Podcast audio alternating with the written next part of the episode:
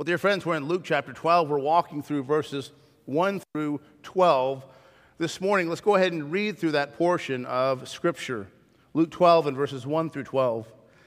In the meantime, when so many thousands of people had gathered together that they were trampling one another, he began to say to his disciples first, Beware of the leaven of the Pharisees, which is hypocrisy. Nothing is covered up that will not be revealed, or hidden that will not be known. Therefore, whatever you have said in the dark shall be heard in the light, and what you have whispered in private rooms shall be proclaimed on the housetops. I tell you, my friends, do not fear those who kill the body, and after that have nothing more that they can do. But I warn you whom to fear. Fear him who, after he has been killed, has the authority to cast into hell. Yes, I tell you, fear him. Are not five sparrows sold for two pennies? Are not one of them, and one of them is not forgotten before God. Why, even the hairs of your head are all numbered. Fear not, you are of more value than many sparrows. And I tell you, everyone who acknowledges me before men, the Son of Man will also acknowledge before the angels of God. But the one who denies me before men will be denied before the angels of God. And everyone who speaks a word against the Son of Man will be forgiven but the one who blasphemes against the Holy Spirit will not be forgiven. And when they bring you before the synagogues and the rulers and the authorities, do not be anxious about how you should defend yourself or what you should say. For the Holy Spirit will teach you in that very hour what you ought to say. We see in this passage two very important attributes of God that are communicated through the words of Jesus. And we see God's omnipotence and his omniscience. Two important attributes that the believer should take comfort in. You should be comforted in the fact that God is all knowing, He is omniscient. There's nothing that God doesn't know. For those of you in Christ, you should rest in this. You should take comfort in this. You should joyfully reflect upon this. Additionally, God is omnipotent. He is sovereign over all things. God can do all of his holy will. He can bring to pass that which he has decreed that he will bring to pass. His omniscience and his omnipotence should be of great comfort to the believer. Now, you should take heed of this. If you are not in Christ, if you are not one who has been saved by the grace of God, if you're not one who has seen your sin and turned to Christ, the omniscience and omnipotence of God should be something that is startling to you, should be concerning to you, should be something that stirs great fear in your heart, for there is nothing that is hidden that God will not reveal. There is nothing that is hidden that God is not already aware of.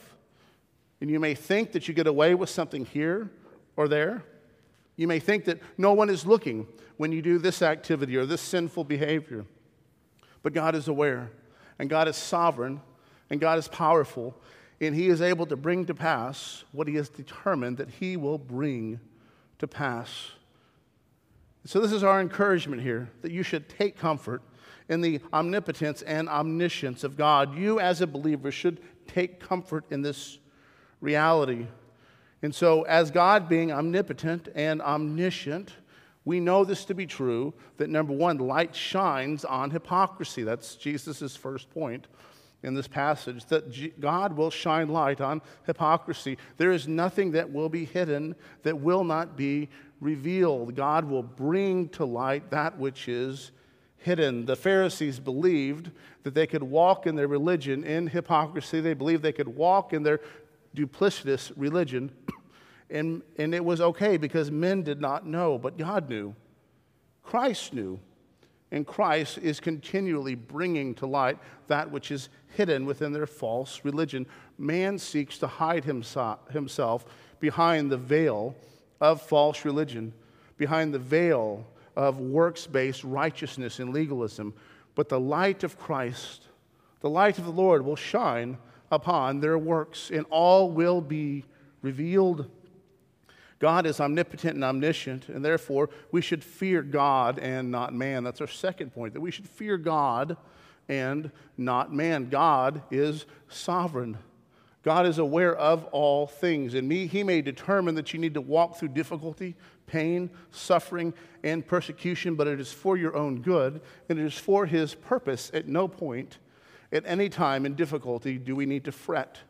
Do we need to fear, fear? Do we need to become anxious and say, oh no, what is going to happen? No, the Lord is sovereign. The Lord is resting.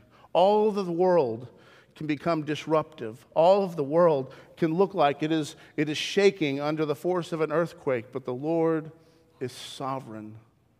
The Lord is in control. And the Lord is faithfully bringing to pass what He has decreed He will bring to pass. Thirdly, God is omnipotent and omniscient. Therefore, we must confess Christ regardless of the cost. And that very much ties into the second point, but regardless of the cost, we must confess Christ. We must declare Christ. We must stand firm on the foundation of Christ Jesus, what he has done on our behalf, because there are greater riches and rewards in Christ. There's greater comfort in Christ than all that this world could ever offer to us.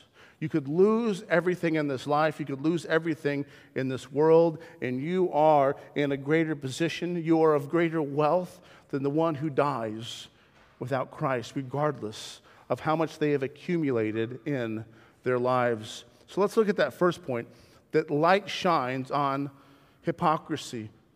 God is omnipotent and omniscient, and therefore light shines on hypocrisy. Look at those first three verses of Luke chapter 12. In the meantime, when so many thousands of people had gathered together that they were trampling one another, he began to say to his disciples first, Beware of the leaven of the Pharisees, which is hypocrisy. Nothing is covered up that will not be revealed, or hidden that will not be known. Therefore, whatever you have said in the dark shall be heard in the light, and what you have whispered in private rooms shall be proclaimed from the housetop. The Greek word that is used here for hypocrisy and also for hypocrite is one that has its uh, root, its grounding in acting. Think of it as an actor. An actor is putting on a show. An actor is, um, is, is, is, is being something that he or she is not. They're representing something else. Um, there's nothing wrong with that. It's, it's perfectly fine to be in acting or to theater or to, or to do something like that. But the audience understands, normally at least. The audience understands this is not who that person actually is. Sometimes uh, people forget this. They see the person out in public and they begin to interact with them like they are that particular actor, and they have to be reminded, like, that's, that's who I represent on the show. That's not who I um, really am. And in fact, certain actors that are extremely successful in certain roles, either in theater or television or movies, have to fight against this, have to fight against the difficulty that is there of being typecasted, of someone only associating them with this particular role, and then they have no other opportunities within their career to do anything else. But it's entirely different within this um, teaching that Jesus is giving. He is teaching against this hypocrisy of the Pharisees, where they would put forward these teachings, these rules, where we talked about last time how they, how they not just had the, the law of Moses, but then they had their, their commentary on the law of Moses, all right, the Mishnah, and then they had the Gemara, which was the commentary on the commentary of the law of Moses. And there were some that said that the Bible is like water, and then the Mishnah is like wine, and then the Gemara is like spiced wine. It's this, it's this commentary and the commentary that really helps us to get down to the real details, the real meat of what is most important. And we see that. We've walked through this many times over with the Pharisees that they sought to add to the law of God. And in adding to the law of God, they didn't raise the law, but rather they lowered it, they diminished it. And we talked last time about the lawyers who were in charge of interpreting this commentary on the commentary of the law, and they were quite good at this. They were quite good at putting burdens on other people and putting great difficulties on the lives of other people. But Jesus says that they themselves would not even lift their finger. They would not even lift their finger. They would use their knowledge of the law to figure out ways to get around it, to figure out ways to work against even the spirit of certain laws that you find within the Mosaic covenant because it wasn't about the spirit of walking in obedience to God, but rather it was about them just checking off certain boxes that they would deem themselves to be righteous. They could show themselves to be righteous before other men. And this was hypocritical. This was hypocritical because, first off, they missed the law in the first place by raising, by seeking to raise the standard, but rather they diminished it. But the Pharisees here were missing even the point of the law. You should look to the law and see the ways in which you don't meet this law. You fall short of this law. And that tension that you feel there, as you see the law of God, you look in the mirror of God's law and you see the ways in which you are falling short to God's law. You must not kick against the goads of that tension. You must not push away from that and try to find some other law whereby you can justify yourself and find yourself to be deemed righteous by your own standard. You must recognize that. You must cling to that even and see this is the reality. You're looking at yourself honestly in the mirror. How many of you have been out somewhere and you did not realize it until you were in front of a mirror and you maybe had a stain on your shirt? You, you spilled something there and you had been walking around, you know, the party or hanging out with your friends or going about and you didn't realize you had the stain on your shirt. And it wasn't until you stood before the mirror and you looked in the mirror and you saw the fact that I've got a stain and you felt this this, this uh, disappointment. You felt this, this shame that you've been walking around just laughing and talking. And you do find your true friends at times like that, do you not? Is it not your true friends that will go and tell you, hey, you got something on your shirt here? Acquaintances just let you go on, or maybe those that aren't even your friends may tell someone else about the stain on your shirt, but your true friends are going to say, hey, you know what, it is disappointing to you, but you've got a bad stain on your shirt. And that's the reality of seeing that, coming to that knowledge. And so at that point, I don't diminish it or deny it. It's a reality. I need to deal with the stain that I have on my shirt. So much more is it with God's law that you look into the mirror, and the purpose, one of the purposes of God's law, is that you would see that. Um, this is the reality of all of man's religion. It falls into this category of legalism, and it's contrary to true religion in Christ Jesus. True religion in Christianity. These false teachers, these false religions that fall into this category of, of legalism, claim to do what they could never do, claim to do what is absolutely impossible for them, claim to offer solutions for the problems of sin in your life, but they are completely unable to do that. Now, we talked about last week the fact that Roman Catholicism is such an excellent example of this over the years, that they so much emulate and are so similar to the Pharisees in their rules, in their specifications, and in their lowering the law of God by adding all these details and laws and rules that were never there. These details, laws, and rules that made man say, Good, I checked off this box.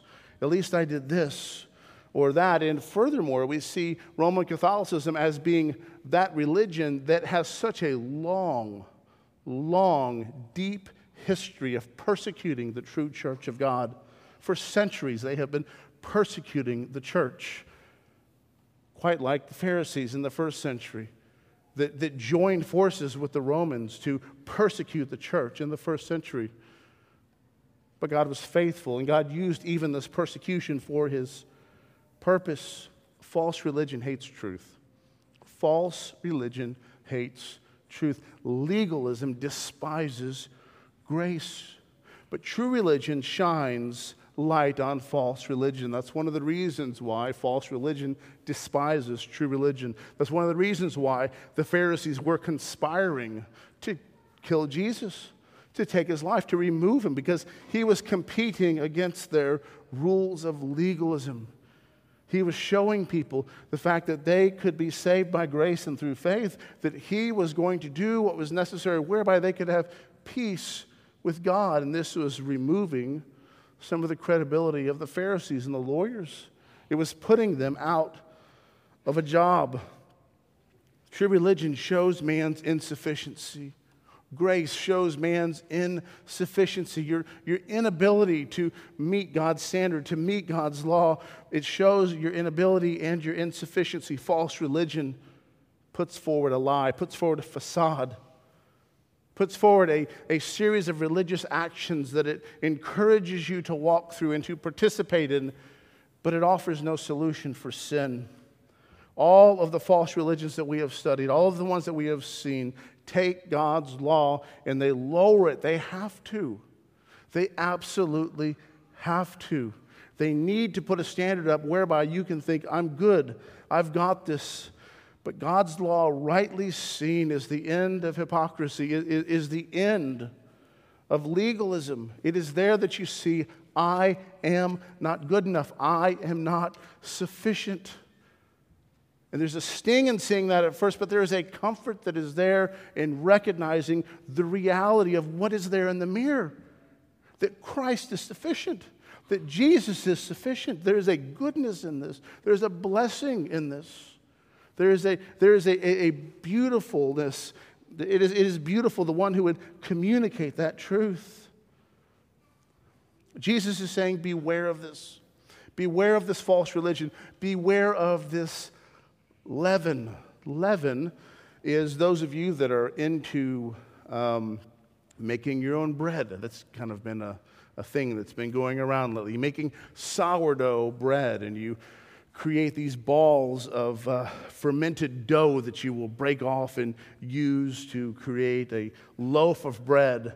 And that's, that's the idea of leaven. It's this, it's this bit of dough that is used for creating um, bread and, and causing the bread to rise. And just, you just need a little piece of it. Those of you that have made the bread, you just break off a little bit, you, you mix it up, and it begins to rise just a little bit of leaven begins to spread out everywhere. And that's good if, it's, if you're trying to make bread. But the example here he's using is this false religion of the Pharisees, this legalism of the Pharisees, and the ways in which it will creep its way in.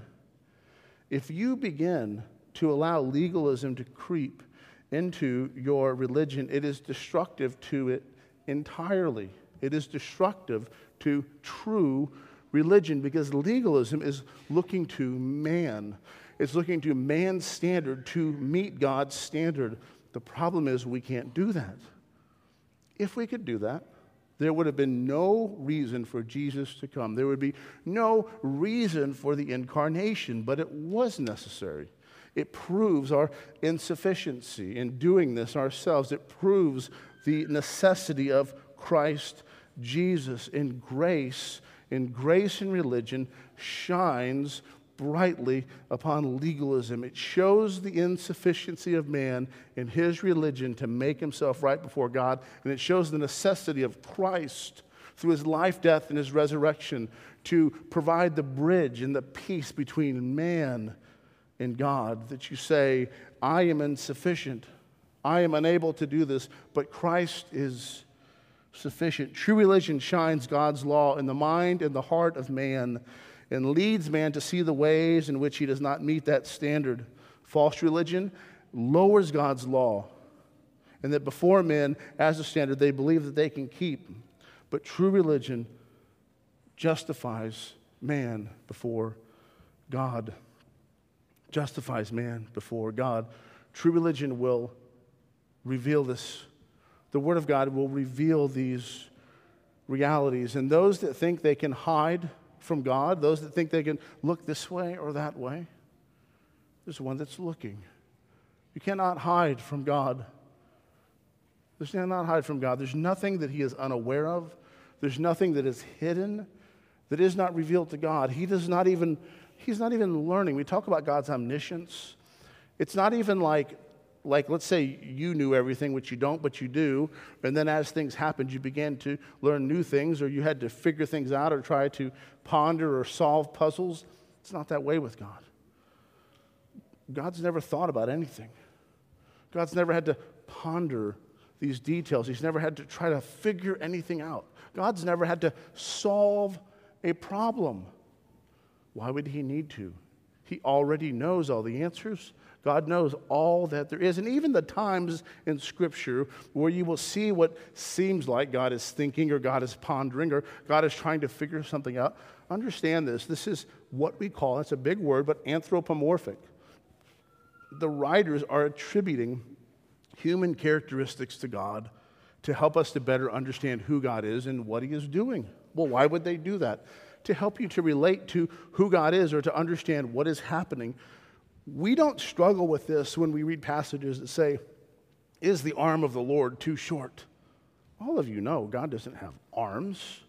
Okay? It's not telling you, look, you try to reach things, you've got to stand on a stool, and it's hard for you to reach, but you know, God's got really, really long arms. He can reach whatever He wants. You, know that it's talking about God's omnipotence, that He is powerful. He can do all things. You read a passage and it talks about how God protects His children in His feathers. None of you are imagining, well, God actually has feathers. No, it's, this is a metaphor. Okay, this is giving you a picture like, like a grand eagle is up there, powerful. And that powerful mother eagle is, is, is taking her little chicks underneath her, her wing and protecting them. How much more is God protecting you? And the same is true here with this idea of um, when it talks about God maybe coming down to look at something. Well, God's everywhere, He's not going down anywhere. All right, He's not thinking through anything, He's not second guessing anything. These are just ideas that are communicated to help you to understand God is omniscient. He knows all things. He doesn't learn anything. He knows all things, and nothing is concealed from him. That's why Jesus says, Therefore, whatever you have said in the dark shall be heard in the light, and what you have whispered in private rooms shall be proclaimed on the housetops. Nothing's hidden. God knows all things. All things will be revealed in the end. So take comfort in this, dear friend. Take comfort, dear friend, in that God knows all things. He is omniscient and He is omnipotent, and He will bring His will to pass. It may seem that the unbeliever is reigning at times, it may seem that he is sovereign and powerful, but the Lord is but waiting. The Lord has His purpose in this. And for you that would take comfort in your sin, that would rest in your sin, that would think that, well, no one is looking today. Those that walk and they have this, this philosophical idea. It's called uniformitarianism.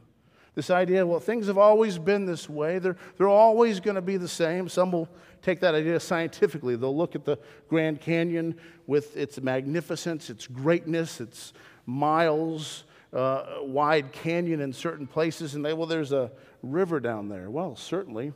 There's always been a river here, and it's just been flowing, and I can just do the math and determine, well, you know, how many millions of years it's taken for the erosion to take place? Maybe. But you're assuming that things have always been exactly how they are. You're assuming that nothing cataclysmic has ever happened, nothing drastic has ever happened. And people will do that in their sin. They will assume, well, the Lord has allowed this to go by. The Lord has allowed me to walk in this sin for so long. Maybe it doesn't really matter. Maybe it's okay. Take heed, take caution. The Lord is sovereign, the Lord is aware, and the Lord is omnipotent. Remember that light shines on hypocrisy, light shines even on that which men believe is hidden. But secondly, on account of God's omnipotence and omniscience, we should take comfort and fear God and not man. Fear God and not man. We see this in verses 4 through 7. It says, I tell you, my friends, do not fear those who can kill the body, and after that have nothing more that they can do. But I will warn you whom to fear. Fear him whom, after he has killed, has authority to cast into hell. Yes, I tell you, fear him. Are not five sparrows sold for two pennies? And not a one of them is forgotten before God. Why? Even the hairs on your head are all numbered. Fear not, you are of more value than many sparrows. He tells you, Do not fear those who can only kill. Do not fear those who can only take your life but rather fear God who can kill you and send you into hell. God is omniscient, He knows all things. Again, this is emphasized here in the example that Jesus gives. He says, Are not five sparrows sold for two pennies, and not one of them is forgotten before God? Why, even the hairs um, of your head are all numbered. This is Again, pointing to the attribute of God, his omniscience, knowing all things, something that should be a comfort for you. Nothing is going to slip past him.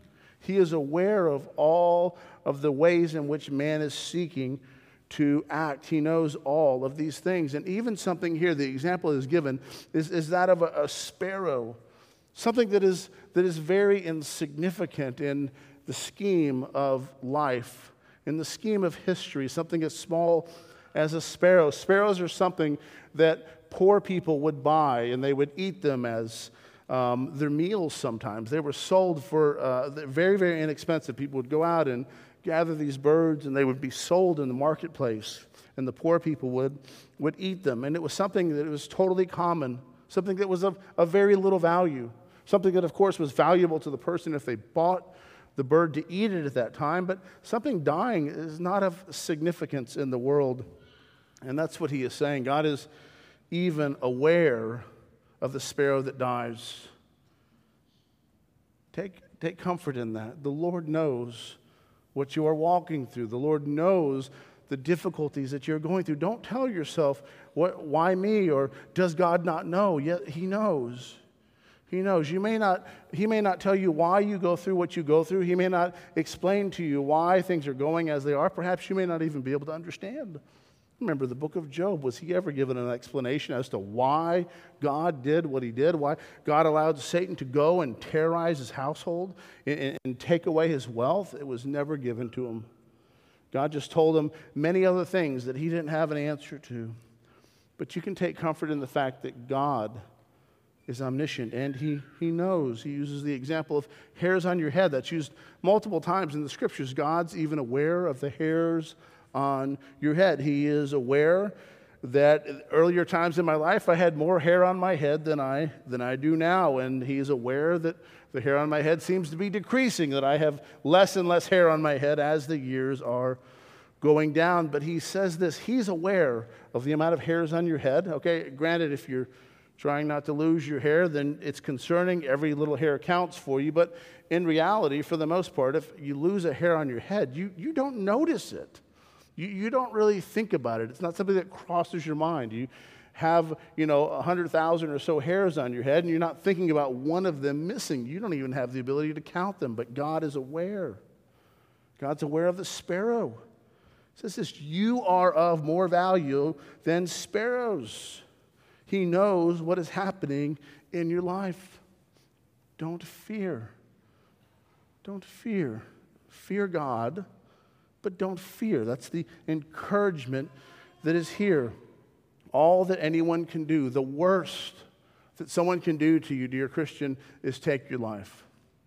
The worst they can do to you is, is take your life. Secondly, to taking your life, I guess you could say, is threatening your life or harming someone that you care about. I guess after that, we could say maybe someone taking your possessions. After that, you know, someone maybe lower than that would be just disrupting your life or uh, making your life uncomfortable in some way. But the most that someone can do to you is take your life. That's not a small thing, but that's it. That, that's all that they can do. And Christ has promised that even that will be granted back to you. Any possessions you lose in persecution will be given back to you many times over. The life that you lose will be given back to you. That is our trust. We confess that each and every funeral that we are in. We, we read through 1 Corinthians 15 and we remember that there is going to be a resurrection, that, that God is going to make right what was made wrong in the garden. Death came about because of sin,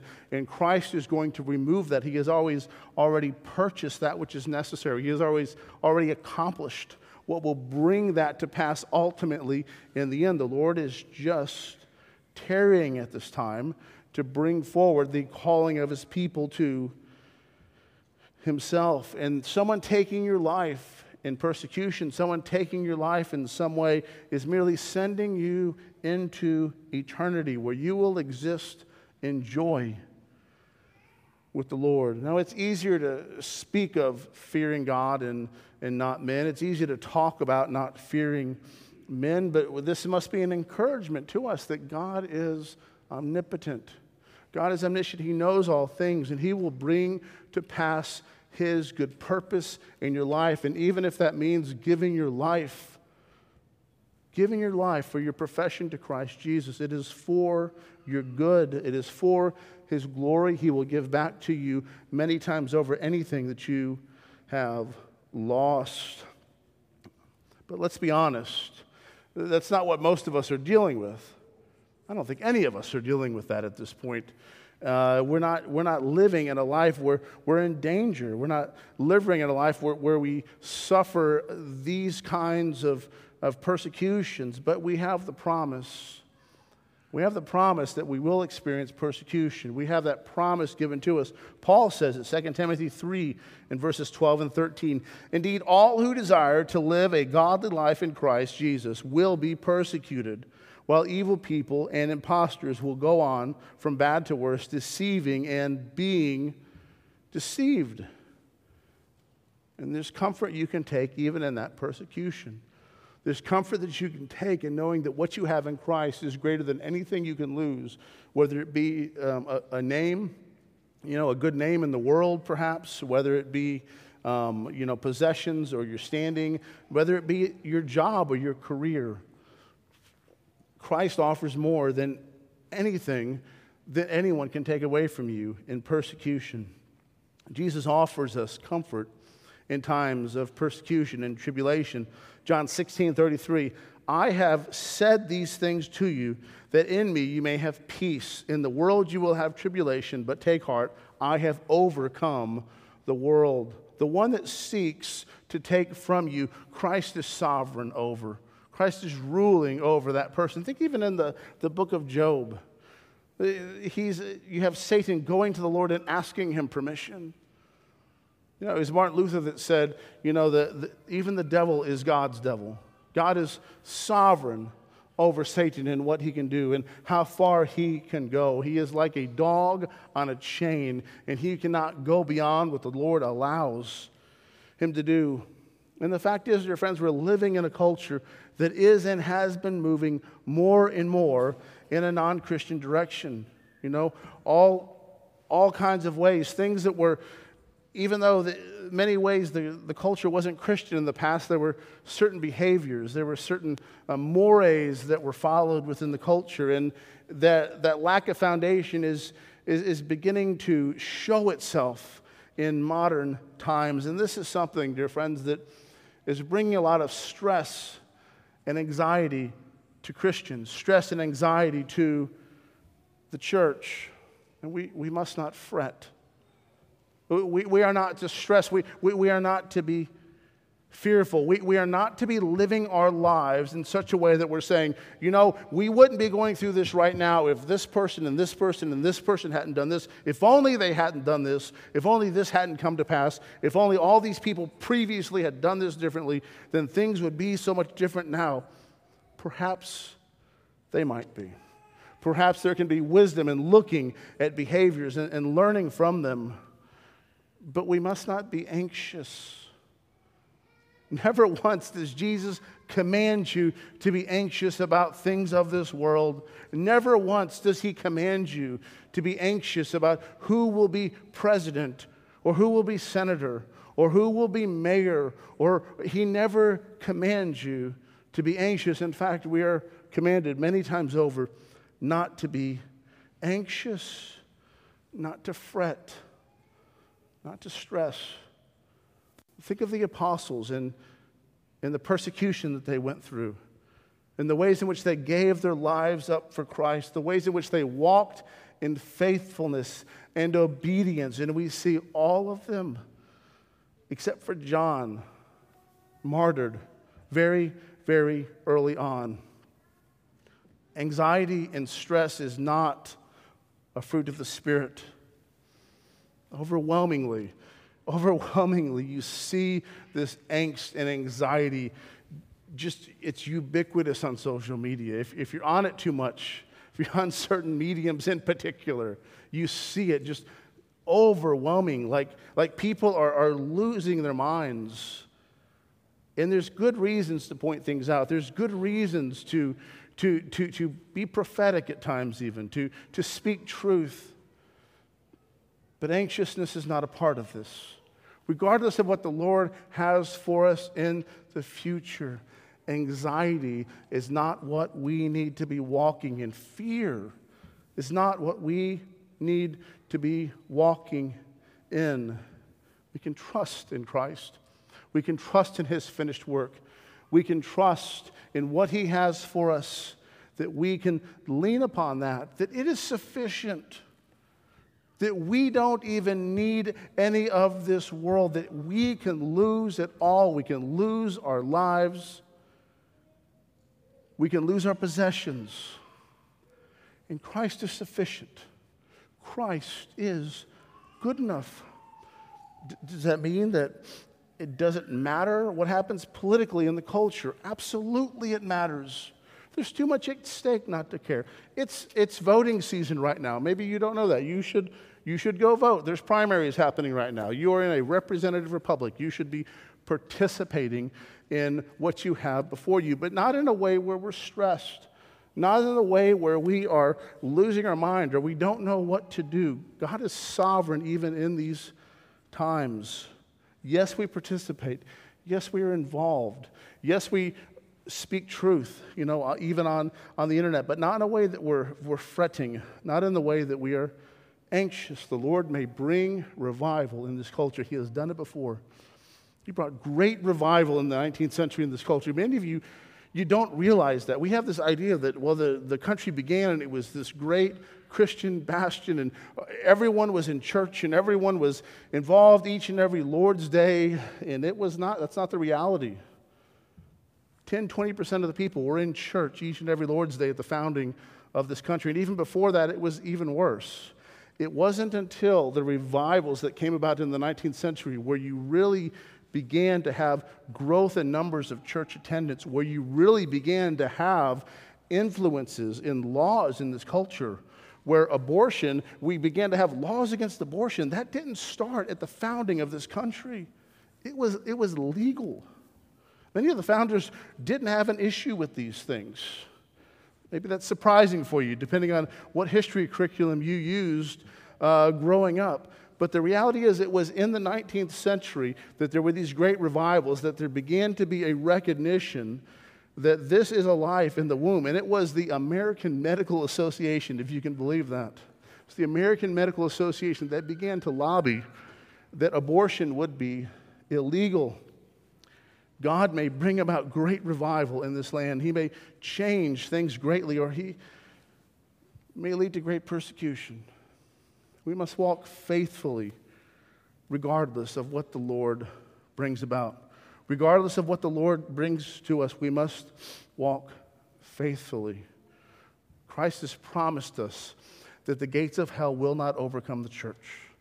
That is a promise, fear not. The gates of hell will not overcome the church. There are institutions that we may start, and they may rise and they may fall. We can walk through the long list of Christian institutions that have been started in this country. You could look at Harvard University, you could look at Yale University, Princeton, Brown, each and every one of these. Some of them didn't last very long in orthodoxy, others of them held on a little bit longer. It was Jonathan Edwards that came through Yale, it was Jonathan Edwards that was president of Princeton for a short time, it was Brown that was a Baptist school. Not so now. Each and every one of these schools that I just mentioned has, has fallen away, has fallen the direction of the world. But Christ hasn't promised that the universities that we start, that the gates of hell will not triumph over them. He hasn't promised that we can start Christian institutions and they will stay orthodox. He has promised that the church will thrive, that regardless of what persecution comes, regardless of what difficulty comes, the light of the church will continue to shine, that God will continue to work. We see that in Matthew 16, 18, and 19. And I tell you, you are Peter, and on this rock I will build my church, and the gates of hell shall not prevail against it. I give you the keys to the kingdom, and whatever you bind on earth shall be bound in heaven, whatever you loose on earth shall be loosed in heaven. We must not fret. God has provided for us. God has provided for us. Christianity thrives under persecution, and Christianity will also thrive as they live peacefully amongst a people. But as Christians, we must remember that we are exiles. We are exiles. We, we are a people that are, are passing through. We are a people who, who, who are not in our land. This is not our home. Like the Israelites that were cast out, they were exiles. They were in Babylon for that time. They were there to build houses, they were there to plant vineyards. They were there to, to, to, to be a blessing, even to that culture that they were in, knowing that, that you as well, dear Christian, should be that way. You should be a blessing even to this kingdom of man as you live here. But knowing that this is not your home, this isn't your be all and end all. So long as the Lord gives you power and authority and sovereignty in an area, be a good steward of those things. Use those things for the glory of God. But we cling to these things with an open hand, knowing that the Lord may take them away for his sovereign purpose. And he has provided for us, he has given to us all that is necessary in Christ Jesus. That we need not to say, Yes, yes, I'm glad I have Christ. I'm glad he has accomplished, he has, he has defeated sin and death on my behalf, but I need a little bit of this world as well. May it not be. May we use what God gives us. May we use the, the, the opportunities that He gives us our time, our wealth, our influence, whether it be individually in a network or whether it be politically within a culture. Use those things for the glory of God, for these are good things. This is important. These are people's lives that, that are influenced by this. But at the same time, we are not to be fearful. We are not to be fretting. We are not to be, to be stressed. If you fear God, then you don't need to fear. That's kind of what I think we have here, J- Jesus saying, because he, he tells you to fear at one point in this passage, and then at another point, he tells you not not to fear, and it's a different kind of fear. If you're fearing God, if you've rightly feared God over your sin and you've trusted in Christ, and you have a reverential fear of God, you don't need to fear God as though He's going to come down on you, as though He's going to judge you. That has already fallen on Christ. So I could make a Yogi Berraism out of this. I don't know if y'all remember the baseball player and coach Yogi Berra. He would many times give um, these, these, uh, these statements. If there's a fork in the road, you should take it. I would say this if you fear God, then that's the reason why you don't need to fear God.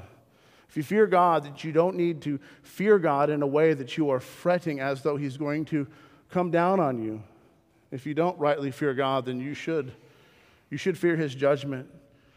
For it is over you. That's a promise. It is the last verse in John chapter 3 promises that. Those who do not believe in the Son, the wrath of God is already over them.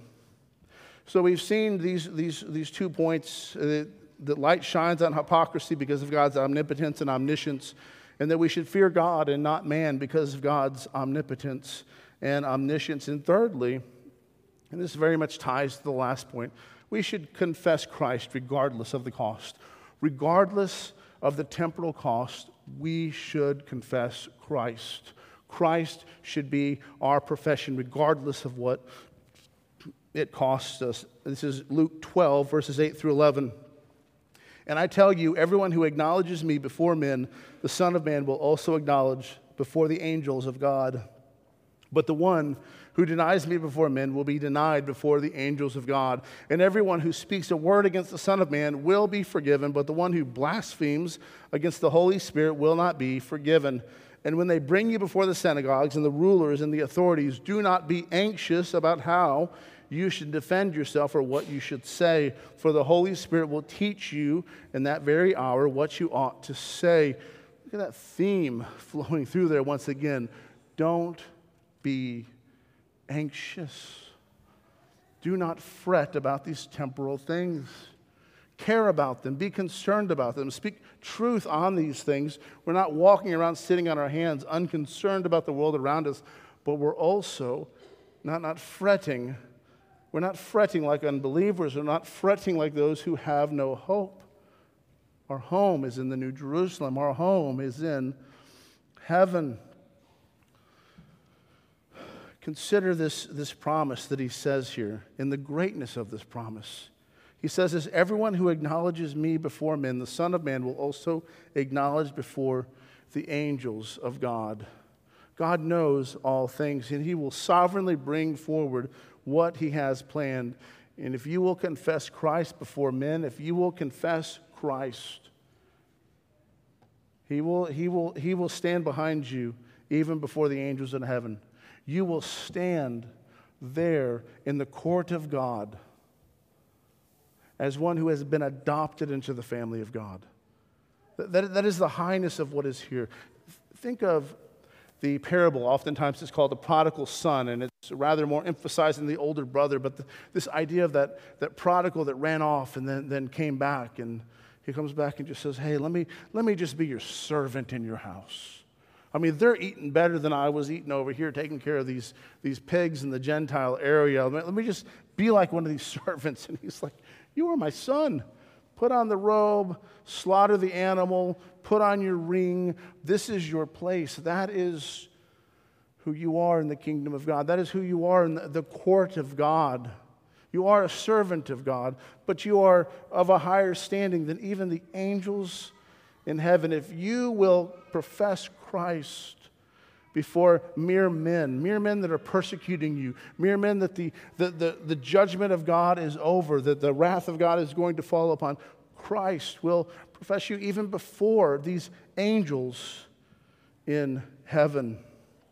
We have this additional statement that is here that everyone who speaks a word against the Son of Man will be forgiven, but the one who blasphemes against the Holy Spirit will not be forgiven. And this is this idea that if you are going to blaspheme even against the Holy Spirit, you are denying, you are turning away from the one that reveals. We've had much that's talked about here about revealing. The Spirit of God is the one who reveals. And if you turn yourself even away from the Spirit of God, you have no access to Christ. You have no access to Christ. You have no access to the Father.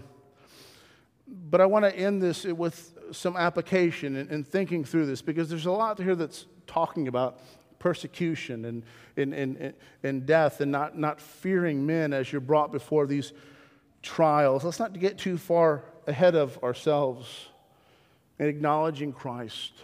Dear friend, do, do you acknowledge Christ now?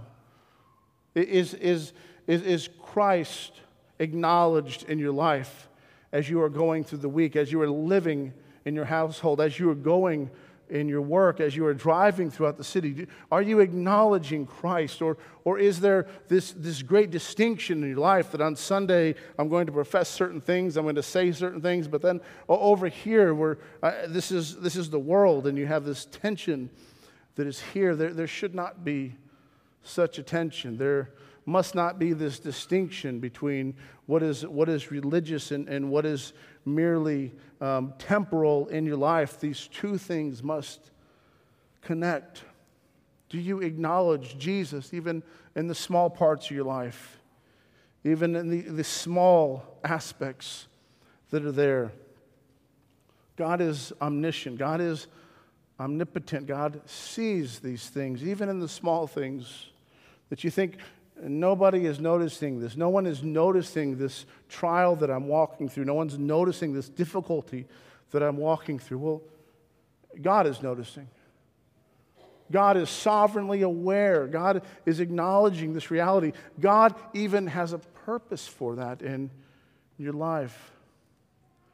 And there's a blessing in walking in faithfulness in these times. You can trust in that. You can rest in this. God is omnipotent and God is omniscient. And He will reward you for walking in faithfulness. You, you, you can trust Him even in trial and difficulty and persecution and suffering. In all of these areas, you can, you can trust Him because He knows and He is able to bring to pass what He has determined He will bring to pass. And no one will persecute you in any way that the Lord has not allowed. And the Lord will use even that for your good purpose. That includes the, the, the, many trials and difficulties that you have in life. God is using even those for his good purpose. God is using even those to conform you to the image of Christ. Are you surprised that he would bring persecution and difficulty or pain or suffering into your life. The, the, your Messiah, your Messiah walked on this earth and was scourged, was beaten, was beaten even, even to the place that he was brought upon the Roman cross to die. But he's resurrected, he's brought back to life. The same for you, dear friend. You can trust in this. Knowing that if, if, if there was hostility toward Jesus, there will be hostility toward his church. There will be hostility towards those who are in his church. Do not be surprised. Do not fret. Do not be anxious. Use what God gives you for his good purpose. Use what God gives you to be a blessing to others. Use the influence and the power that you have in your life for the blessing of others. But do not fret, regardless of what is ahead of us, regardless of what is before us. Don't get sucked into these forums on the internet where there's this constant stress and fretting and anxiety. Remember what Jesus says do not be anxious. Speak truth as you have opportunity, but not in a way as though you have no hope. Remember, you are even acknowledging Christ before unbelievers at this time, and you are demonstrating to them that you have a hope that they do not have. So many times in church history, God has used the hope of Christians to spark a light within the life of those that are not believers, where they say there is something different about this person. This doesn't mean that you go through your life, you know, and preach the gospel and, and when necessary use words. No, the gospel is always spread with words, but we must not look past the benefit of a life that is lived consistently, a life that is distinct from the culture around, a life that is not fretting over the loss of possessions and even life. And that is something that the Lord uses many times over in the conversion of unbelievers. Trust in Christ, trust in the Lord, knowing that He's omnipotent and omniscient. He has purchased for you all that is necessary in Christ Jesus. He has given to you in Christ Jesus more than this world could ever give you many times over. Rest in that. Rest in Christ not fretting, not fearing, contently clinging to Christ. Let's pray.